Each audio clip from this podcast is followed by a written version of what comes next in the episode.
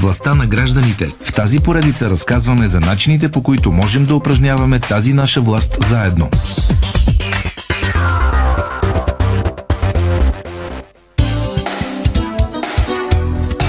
11 часа и 16 минути. Това е поредното издание на Кой говори и предаването вътре в предаването.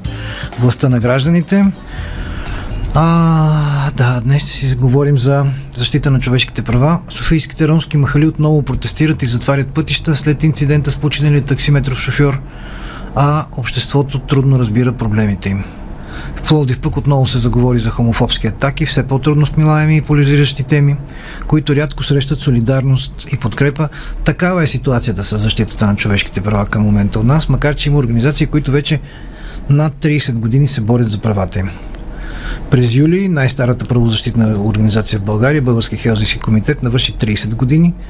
Това е повода да поканим двама души, които сърцато и отдадено бранят правата на гражданите в България. Надежда Цекулова, директор на програма Кампания и комуникация, наш гост. Здравейте. Здравейте. И Велислав Ковачев а, от юридическия екип на, на Хелзинския комитет. Здравейте. Който е с много интересна история, за която ще поговорим а, сега, т.е. след малко, но преди това предлагам да чуем един клип, който на мен много ми хареса. Мислехме да ти разкажем за нечестната реалност. Но за какво ти е? Ти си живееш в нея.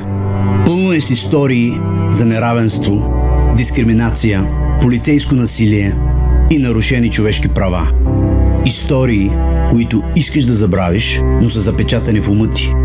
Те не са просто теми за разкази, а причини за действие. Защото усилието за правата на един е ключът за правата на всички. 30 години Български Хелзински комитет. Право на всеки. Разбери повече за човешките си права на bghelsinki.org Провокиран от текста на клипа, помните ли всички истории и случаи, по които сте работили, Надя? Съвсем не. А, всъщност, а, спецификата на моята работа, комуникационната работа е, че в нашата програма се преплитат нишките на всички останали експертни програми на комитета.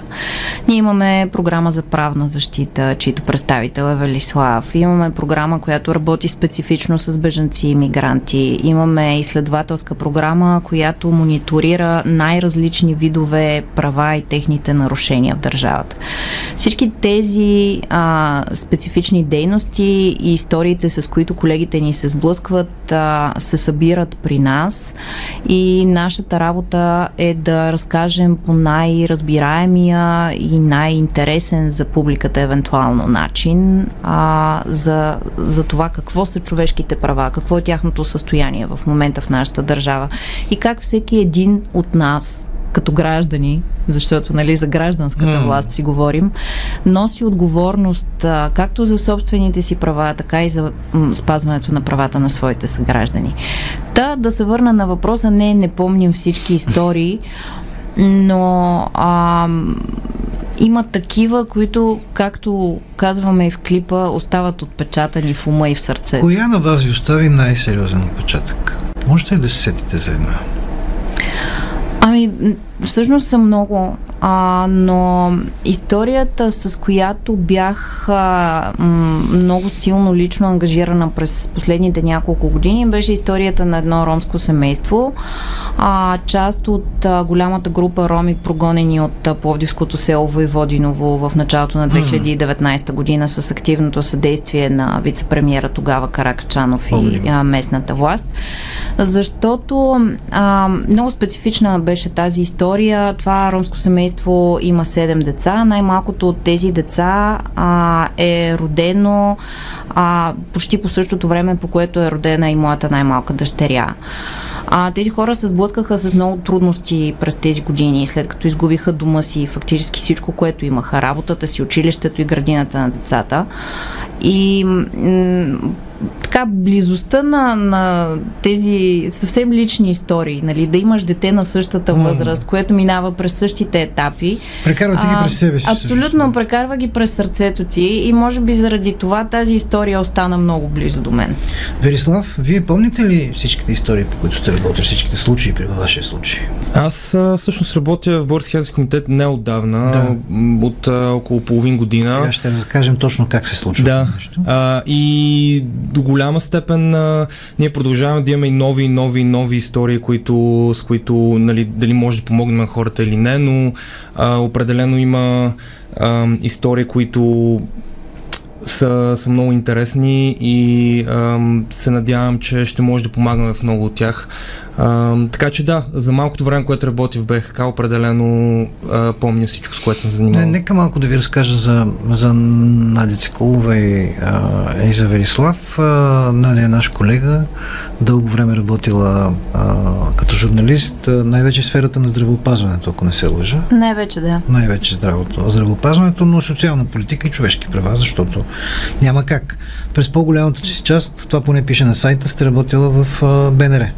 Точно така, 10 години, точно 10 години без един месец съм работила в програма Хоризонт на националното Вие сте абсолютен колега на 100%, така че затова и сложихте и слушалките, като седнахме в студиото, макар че не ви трябват. Абсолютно, да. Както си говорихме с вас, човек като, като е прекарал 10 години в радио и влизаш в студиото Да, и си слагаш така, слушалките, и аз съм защото така. просто не можеш иначе да си Иначе не се чувстваш комфортно, като седиш в радиото и не си сложиш слушалки. Малко като да си гол. Да, точно, точно. Много добро определение. Сега, Велислав Ковачев, а, който седи от лявата ми страна за зрителите ни в социалните мрежи в YouTube, е магистър по международно право от Лайденския университет в Нидерландия, бакалавър по европейско право в Маастрихтския университет в, в Нидерландия. След това е бил в, т.е. бил е на обмен в католическия университет в Лил, Франция. Преди това е завършил Френската гимназия. А, през 17-та година, 2017 започва стаж в Европейския парламент. А, след това през 2018 е стажант в по- постоянното представителство на България към Европейския съюз. По време на българското председателство и през 2019 започвате работа към информационния център на Европейската комисия в а, Да. Брюксел. След това а, пък една година от 21 до 22, фактически може би до средата на тази година, сте работили в главна дирекция правосъдие и потребители а, на Европейската комисия а, и изведнъж рязко решавате след толкова години в чужбина а, вероятно и успешна кариера, така както чета поне на сайта на Хелзинкия комитет, да станете част от екипа на комитета. Защо това решение взехте така? Спонтанно ли беше, добре ли беше обмислено? Имаше ли някакви други причини да го направите чисто логистични или лични или просто Ам, разбира се, първото нещо, което видях, беше обявата от БХК, че има работа. Аз от години следя дейността на Български хелзински комитет и възможността за работа към Български хелзински комитет, тъй като все пак защитата на правата на човека е нещо, което винаги ме е вълнувало, нещо, което съм учил и с което съм се занимавал, въпреки по-индиректно. И за мен Български хелзински комитет е най, нали, очевидно най-голямата и най-старата организация за защита на правата на човека в България а, и е един авторитет в сферата, а, изключително активна организация. А, и за мен беше наистина един вид а, мечта да, да, да мога да се занимавам точно с права на човека, точно към Български хелзински комитет. А, и също така след толкова много години в чужбина, аз а, 8 години а, живях а, в чужбина, от когато бях на 19 години, а, имах желание и да, да работи в България след толкова много години и за мен това беше наистина най-добрия, най-добрата причина да го направя. Но не беше само връщането в България, беше основно работата към Българския комитет. колко време откакто сте в България? Ам, от юни месец, т.е. няма и 6 Няма 6 месеца. Съжалявате ли вече, че го не, не, не, определено не. Добре, ще си говорим пак след години. Искам да ми кажете също, да, да, Да, да говорите по същия начин. а, добре да се върнем на вашата работа.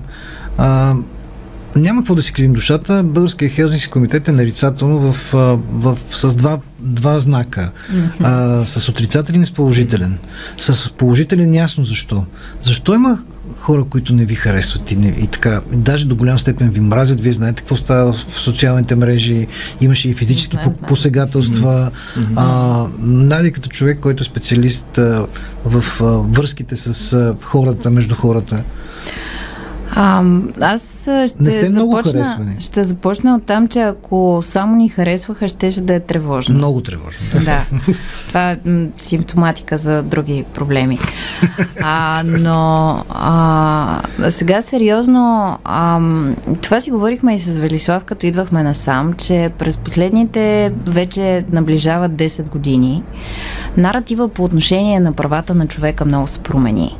България достигна а, своя апогей в стремежа си към защита на, на а, правовата държава и на демократичните ценности а, в годините около влизането на страната в Европейския съюз.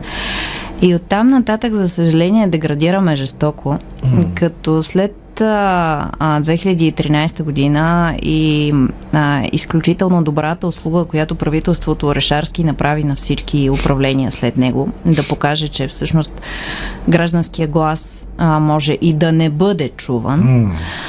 А, стана изключително трудно да си граждански активист, особено такъв защитаващ и без това непопулярни каузи в обществото. Много е трудно да защитаваш групи, които са били маргинализирани винаги. Нашето общество няма период в историята си, в който, да кажем, ромите или лишените от свобода, а, опитвам се сетя за друга такава ще, ще тежко дискриминирана така, група. Сетете да не са, да не са били обвързвани с някакви негативни стереотипи. И а, съвсем закономерно е отношението към Българския хелзински комитет. Трябва да ви кажа, че ние през 2019 година имахме възможност да направим едно социологическо проучване, а, което възложихме на професионална агенция а, и в което се опитахме да проверим всъщност а, по научен път какво е отношението към БХК. И бяхме приятно изненадани от резултата. Оказа се, че ни харесват повече, отколкото ние си мислехме. Това е добре. да. Бях, били сте изненадани. да, да. А, ми, аз сега, докато, докато си говорим, си мисля, че то е нормално отношението към вас да е такова, каквото е отношението към тези уязвими групи, с които вие пред, приоритетно работите. Тоест, едни хора си им симпатизират, а една голяма част не ги харесват и след като вие ги защитавате, нормално и вас да не ви харесват. Абсолютно нормално е. А, любопитното обаче е, че а, хората осъзнават какъв е мащаба на бедствието, ако мога така да се изразя, когато те самите изпаднат в, в ситуация на дискриминация или когато правата им бъдат нарушени. Точно за това избрахме този надслов тази година за кампанията. Усилието за правата на един е ключът към правата на всички. Защото голяма част от вас, от нас с вас, като едни бели хора с среден економически статус, живеещи в столицата. С добра професия. С добра професия. Всъщност, сравнително рядко се сблъскваме с това да бъдем обект на дискриминация. Само, че когато отидем в септември 2020 на протест пред Министерски съвет и се окажем под палките на полицаите, изведнъж темата за полицейското насилие започва да ни засяга пряко. Рязко. Рязко е така от... Точно така. така. И а, ушите ни се отварят за разговора, че всъщност а, огромна част от задържаните роми, много по-голяма част от задържаните роми, отколкото от задържаните българи, стават обект на полицейско насилие. Делим ли ги на хората на роми и българи? Защо непрекъснато, дето и вие го използвате това? Делим ли ги? Трябва ли да ги делим? Нали? Те са българи. Какво значи делим ли ги? А, отношението на институциите към ромите, към хората с ромски етнически происход и към хората с български етнически происход е различно. Mm-hmm. Затова питам. Делим ли ги? Иначе, да, на хартия а, всички български граждани, без значение от техния етнически происход, имат еднакви граждански права и еднакви човешки права, включително хората, които не са български граждани. Ние всички имаме еднакви права. Да, само че когато се изправим пред институциите, се оказва, че а, далеч, институциите не смятат така. Че, че институциите не смятат така. И точно заради това организации като БХК, за щастие в последните години вече се развиват и много тематични правозащитни организации. Точно затова такива организации имат работа. Mm. Защото а, държавата все още не е припознала правата на човека като част от своя фундамент. Верислав, от краткия опит, малкия опит, който имате в комитета, държавата не е припознала правата, а припознава ли организацията ви? Вие на терен работите ли? На терен имате предвид... А, с... При някои случаи, ако трябва да се, да се да общувате с властите, а, по, по някакъв казус? Ами, принципно да, с институциите, нали, с които трябва да занимаваме, с, нали, съдилища или друг вид а, комисия за защита от дискриминацията, примерно. Припознават а, ли ви така като сериозен защитник и а, казват, бе, те ги защитават, ама ние си правим каквото си искаме? От малкото опит, който аз имам, ам, в повечето случаи да, но, но може би колегите, които повече години са работили към в, да, да, могат да ви кажат по-точно, но определено мисля, че а, да, ни припознават. Би трябвало, защото толкова години в- работите. Да.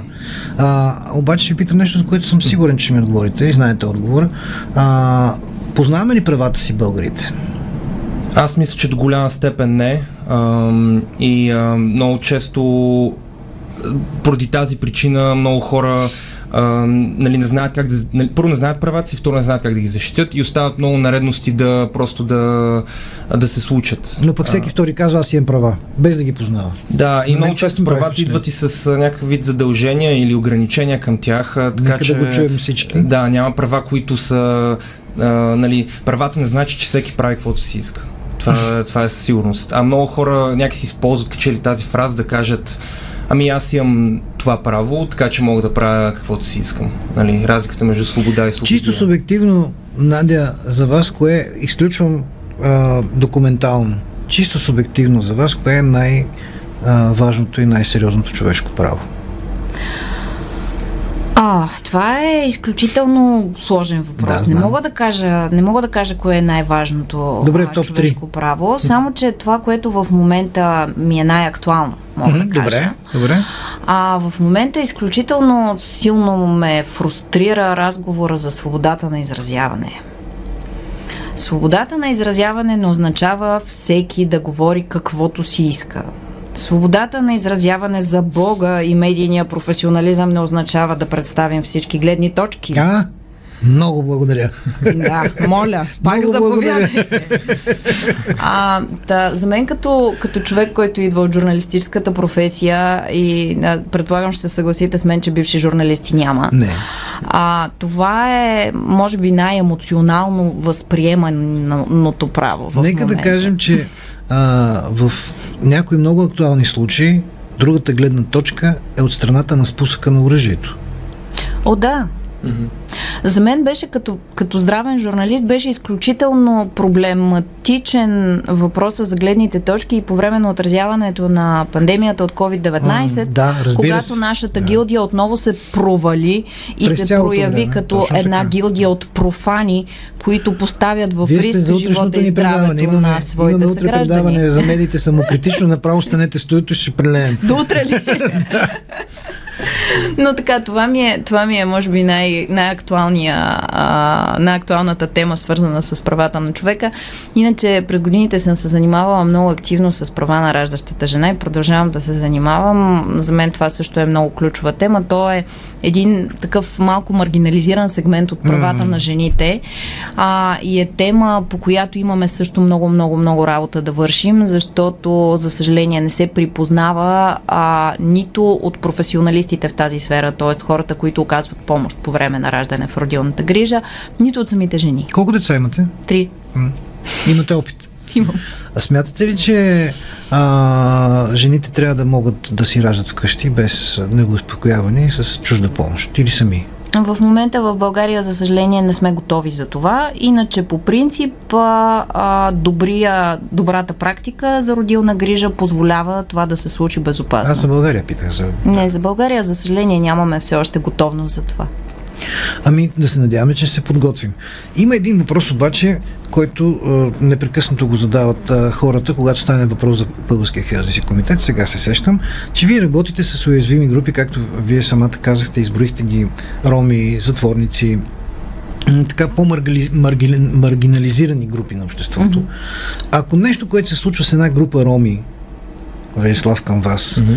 а, се случи с една група българи, понеже ги разделихме, без да искаме, а, със същия устремни българския хелзински комитет ще, се, ще започне да защитава тази група, която пострадала по някакъв начин, не са нарушени правата им. А, за какво нещо се случи? До групата Ами, пострада по някакъв Ми, начин? да, примерно са дискриминирани по някакъв признак. Дискрим... Те са дискриминирани, дискриминирани в случая, така ли? Да. Ако са дискриминирани, да. тогава БХК, разбира се, може да, нали, трябва да разгледаме случая, трябва да разгледаме дали има възможност да поеме случая, нали, има, има различни неща, които трябва да се вземат предвид, но ако има на лице дискриминация по някакъв Нарушаване на някакви права, нека така да го кажем. Някакви права, те може да са ги на основни права. обрали. Това не, не, не, не, не, в работа. Мисля, че Надя ме разбра много правилно. Да, аз, аз ви разбрах и а, много пъти сме дискутирали с колегите този въпрос, защото това е фундаментален въпрос към нас. А вие защо да, е? Да, за това го задавам. Гласът на обществото. Да, абсолютно. А, БХК, както се сещате, като една организация с а, общо 18 души състав, състав, от които нали, една четвърт са, са правна програма, а, няма как да защити, за съжаление, всички хора в България, на които в някакъв момент са им нарушени някакви права. Поради тази причина а, делата, които нашите колеги от правната програма приоритетно избират, са обикновено на а, много, а, много ключови случаи, които а, биха създали съдебна практика, която да повлияе върху много други случаи след mm-hmm. това. Да, ще да или пък, какви са критериите. Или пък на случаи, които а, засягат хора, които нямат никаква възможност сами да, да защитят правата си. Mm-hmm. Много често а, а, хората казват, ама защо, а, примерно, вие сте избрали този или онзи случай, като има Нали, има десетки такива. Да, само че в огромната част от случаите а, имаме хора, които са в състояние сами да защитят правата си и един малък процент от тях, които не са. Тоест, БХК има незавидната роля да а, бъде глас на тези, които са отритнати от всякъде. Това не е приятна роля. Но пак казвам, за съжаление, малка част от хората си дават сметка, че а, това е пътя, по който всички ние бихме могли да получим по-широк достъп до своите права. Само това е пътя. А, искам да ми кажете, сега се сещам за един казус, в който индиректно двамата сме участници, макар че а, аз по-силно. Ако на група журналисти им бъде отнето правото да, на работа и да се изразяват, това би ли могло да бъде насилствено? Имам предвид със закриване на медията, да речем. Би ли могло да бъде обект на, на Българския хелзински комитет? Това е нарушаване на, право, на свободата на словото, да речем. Тук колегите ми от а, правната програма трябва да се произнесат, защото Ето, аз от опита си, аз от, от опита си вече 4 години в тази организация се научих, че това, че на мен отстрани определена ситуация ми буди гражданското възмущение, далеч не означава, че а, могат да бъдат намерени достатъчно аргументи а, за правна защита в този казус. И ще ви дам един друг пример, а, който а, нас ни а, създаде ужасно много работа през изминалите две години и тази работа не доведе, за съжаление, до никакви резултати. Mm. Това беше изключително дългия период, в който децата бяха затворени и бяха държани в дистанционно обучение по време на пандемията. Колегите ни от правната програма потрошиха стотици часове работно време да търсят възможност да осъдят държавата заради това, което причини на децата ни. И не можаха. Проблема в законодателството ли? Ами... Защото ако законодателството го, го, го позволява, вие бихте могли да намерите тази възможност да осъдите държавата, че затвори. Често случай да. Принципно, ако в законодателството го има, много често бихме могли. А, но в случай, когато даже нали, на национално ниво не се намери изход, разбира се, има възможности до на да речем, ниво. Да, да. А, съд, или съда в Страсбург, да. правата на човека, да, да речем. Така че не винаги това е нещо, Вие което... там имате и представител на Хелзинския комитет, ако не се лъжа. Не знам Йонко дали е още в този съд. Да. Ами, Йонко е един от а, Йонко Грозев, е един от съоснователите на Българския Хелзински комитет. Той от много години не работи. Да, да, знам, а, знам, представител да, аз правя, да, аз правя това уточнение, защото непрекъснато нали, се обяснява как аз ние там, конфликт на интереси да, да, да. и така нататък.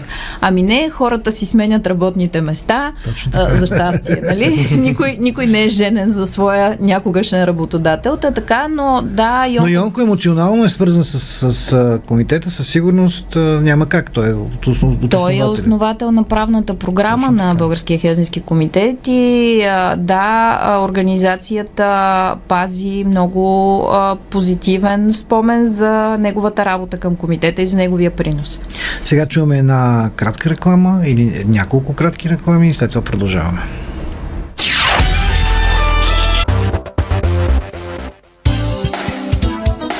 10 на 12 минутки имаме до края на властта на гражданите, която е част от поредното издание на кой говори днес 11 а, 12 октомври.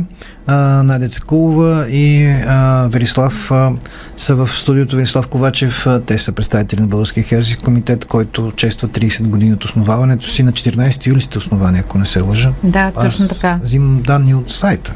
Еми, да. Няма откъде да получавам друга детайна информация. Подготвяте се, подготвяте се а, качествено. 14 юли, а, освен а, а, дата на основаването на Българския Хелзински комитет, а, научих аз тази година, било и датата, на която била а, събора на Бастилията. Не съм, да, тя е, това е националният празник на Франция. Да. Ето, френския възпитаник може да го каже. Да, френския възпитаник може би трябва да разкаже малко повече, но за мен беше много символно. Да, да, много е символно. Факт, не знам дали е търсен ефект или случайно е станало, но може би трябва да питате... Ами, основателите твърдят, че е било случайно. А, добре, да. имате информация. Вие като един добър журналист а, вече сте събрала тази информация. Правите кампания за пореден път тази година. Ще ни разкажете ли за нея? Тази година кампанията е посветена специално на 30 годишнината ни или по-скоро взехме информационен повод от 30 годишнината, за да се опитаме да напомним на хората, че имат права и че тия права не падат от небето, трябва да се борим за тях и е, да си ги отстояваме, а за да ги отстояваме трябва и да ги знаем.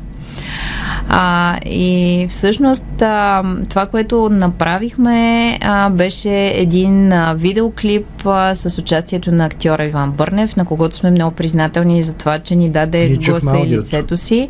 Да, чухме аудиото. А, видеото може да бъде видяно в а, нашия сайт, в секция теми, а, както и във фейсбук страницата ни. Мисля, че много добре се получи, много въздействащо. И всъщност целта на упражнението беше, а, опитахме се да таргетираме по-млади хора. И целта на упражнението беше така малко да ги, да ги поразтърсим. Да им кажем, хо, и това няма да се случи от само себе си. Имаме нужда от вас. А, но м- така, а, вече два месеца го разпространяваме това видео. А, то води към тази страница, в която сме разказали 17 различни теми, свързани mm. с правата на човека. Какво представляват тия проблеми, по какъв начин а, в България се случват а, делата по тези теми. Това са а, най-различни теми. Като започнеш от хората с увреждани и трудностите. За подкаста ли говорите? Не, говоря а, да. за сайта. Да, добре. Ама и за подкаста Трябва да си да кажем за подкаста, да. много ми хареса. Така ли? Да, Слушали слушах, сте го? Да. Супер. А, та, та, там може да се прочете за най-различни теми. Хора с увреждания, етнически младсинства, здравеопазване, право на, а, примерно, мирно събрание и всякакви други права и свободи, за които се сещате. За подкаста да кажа. Mm-hmm. Подкаста е заложен в комуникационната стратегия на Българския Хелзински комитет от няколко години, обаче ние някакси се не можехме да стигнем до това да го случим и тази година а, успяхме най-после да, да се организираме и да го реализираме. А, и беше всъщност един от новите комуникационни канали, които ние а, стартирахме в рамките на тази годишнина. Много ни се иска в рамките на този подкаст да успеем а, по-човешки, по-достъпно да говорим за темите, които са важни за организация като БХК.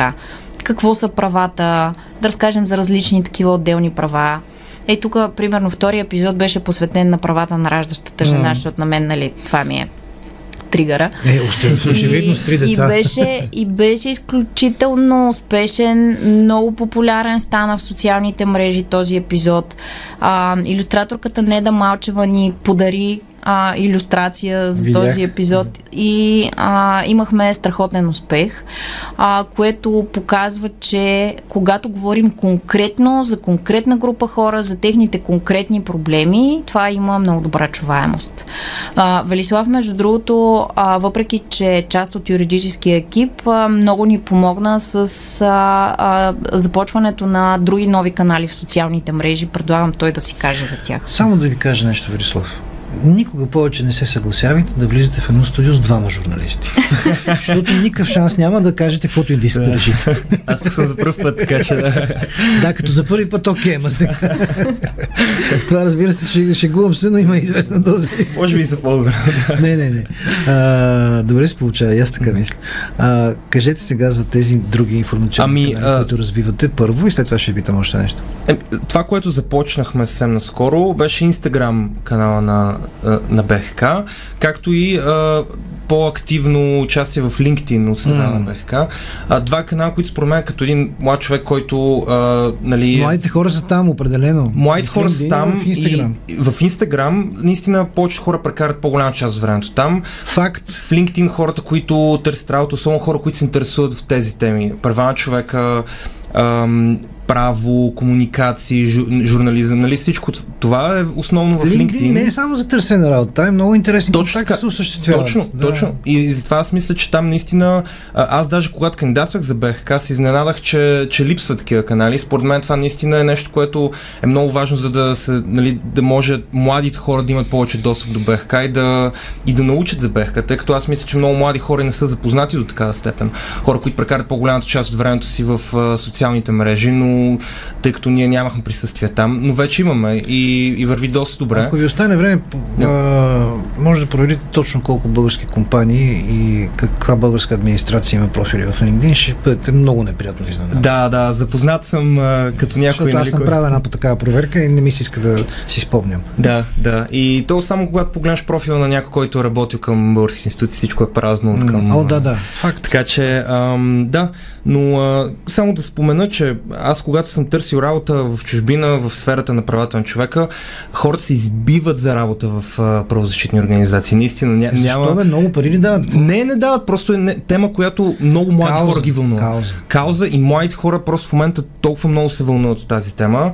А, и някакси България просто не знам и аз защо А да младите кажа. хора у нас вълнуват ли се от тази тема? Защото вие очевидно се опитвате да стигнете до там, до тях. Опитваме се и а, има хора, има наистина млади хора, които се интересуват, но изненадващо много млади хора, които а, се подават на тази, според мен, а, някакси понякога агресивна обстановка към, а, както Надежда каза, към а, темата за права на човека. Към защитниците особено. Да, а, но има и млади хора, наистина, които се интересуват и са изключително активни в сферата. И млади хора, които наистина им пука. А, да, в момента наистина в България трябва да, според мен, до голяма степен ценим хората, които им пука, защото това не е малко... Не съм много, но Да. аз въздъхна, защото ми е тъжно от цялата тази работа. Но, Честно ам, казано. да, а, така че наистина целта ни е да, да имаме по-голям достъп до младите хора, тъй като това е тема, която наистина е, е вълнуваща за младите хора. Е. Под млади хора имам предвид и хора, които са тинейджери, имам предвид и хора, които са в 20-те и даже Ако 30-те търсите са. тинейджерите, трябва да влезете в TikTok. Аз съм съгласен и това беше още една идея, която, която имах за TikTok, но може би за малко по, по-натам ще, ще, ще направим TikTok. Но според мен аз съм съгласен, че TikTok определено е начин, най-лесният начин, най-бързият начин да достигнеш до младите хора. Сега, да, нещо, което предлагам да не знам дали да го коментираме. Едно проучване излезе днес, че България в Европейския съюз е най-уязвима за фалшиви новини за, за войната и пандемията. Само така Страшна да, изненада да, го, това. да го маркирам, защото трябва да го, трябва да го, да го кажем. А, това е проучване на отворено общество, но м- да, може би затова е този скептицизъм и затова а, и според мен този скептицизъм идва и от а, и така неразбиране на правата и на много други неща в България, от това, че ни пръскат с кемтрейлс отгоре. Непрекъснато, много често, всеки ден. Да. Ежедневно в големи количества.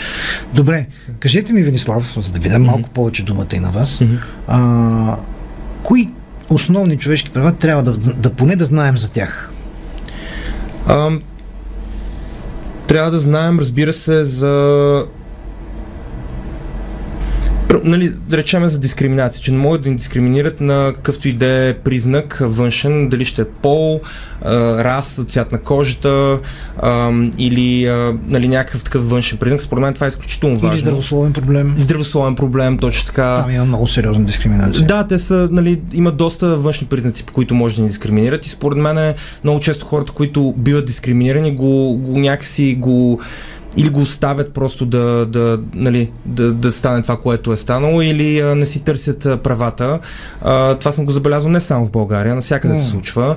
А, даже, може би, и вие като човек, който българин, който живява в чужбина, се е случвал. Случва се. Не, на да. мен не ми се е случвало на, на, признак, се случва, на признак чужденец, но. Да, да, но най-важното е да, нали, да, да знаем, че а, не може по някакъв начин да ни дискриминират по какъвто и да е външен признак. И ако това се случи, да си търсим правата. Защото много често това може да означава ограничаване от работа, семейен живот или нали, всякакви други такива лични неща, а, които могат да са много голям проблем. Още едно право, на което трябва да познаваме добре. Ам... И да защитаваме, освен правото си на живот и работа, разбира се. Бих казал... Ам... Трудно е малко така да ви кажа, кое, кое, няма, то няма Знаете ли, като стана дума за подкаста, в първия епизод си говорихме с колегите от а, програма кампании и комуникации за това какво са човешките права. И колегата Радослав Стоянов, който а, се разкъсва между комуникациите и правната програма, защото има компетенции в двете mm-hmm. сфери, а, даде една много добра формулировка. Нали, не говорим за конкретно право, а за това, че всъщност правата на човека са тази съвкупност от а, характеристики, които ни дават нашето човешко достоинство. Mm-hmm. И ако на един човек му отнемем правата, ние му отнемаме достоинството, да. чове, човешкостта. На мен много ми хареса тази формулировка, защото а, тя дава възможност да си представим всъщност за какво са ни тия права. Малко е трудно да ги, да ги класираме, защото в различни етапи от нашия живот и в различни ситуации ние се сблъскваме с различни нарушения. И естествено, когато това, което в момента ти е най-така най-актуално, най-притиснат се чувстваш, това в момента ти е най-важното. Право. Може би можем да класираме по някакъв начин гражданските права. Е, а, са... Най-важното човешко право естествено е правото на живот, защото да. без него някакси няма нищо друго. да. Но пък, както каза адвоката Дела Качулнова, директорката на правната ни програма, всъщност не знам.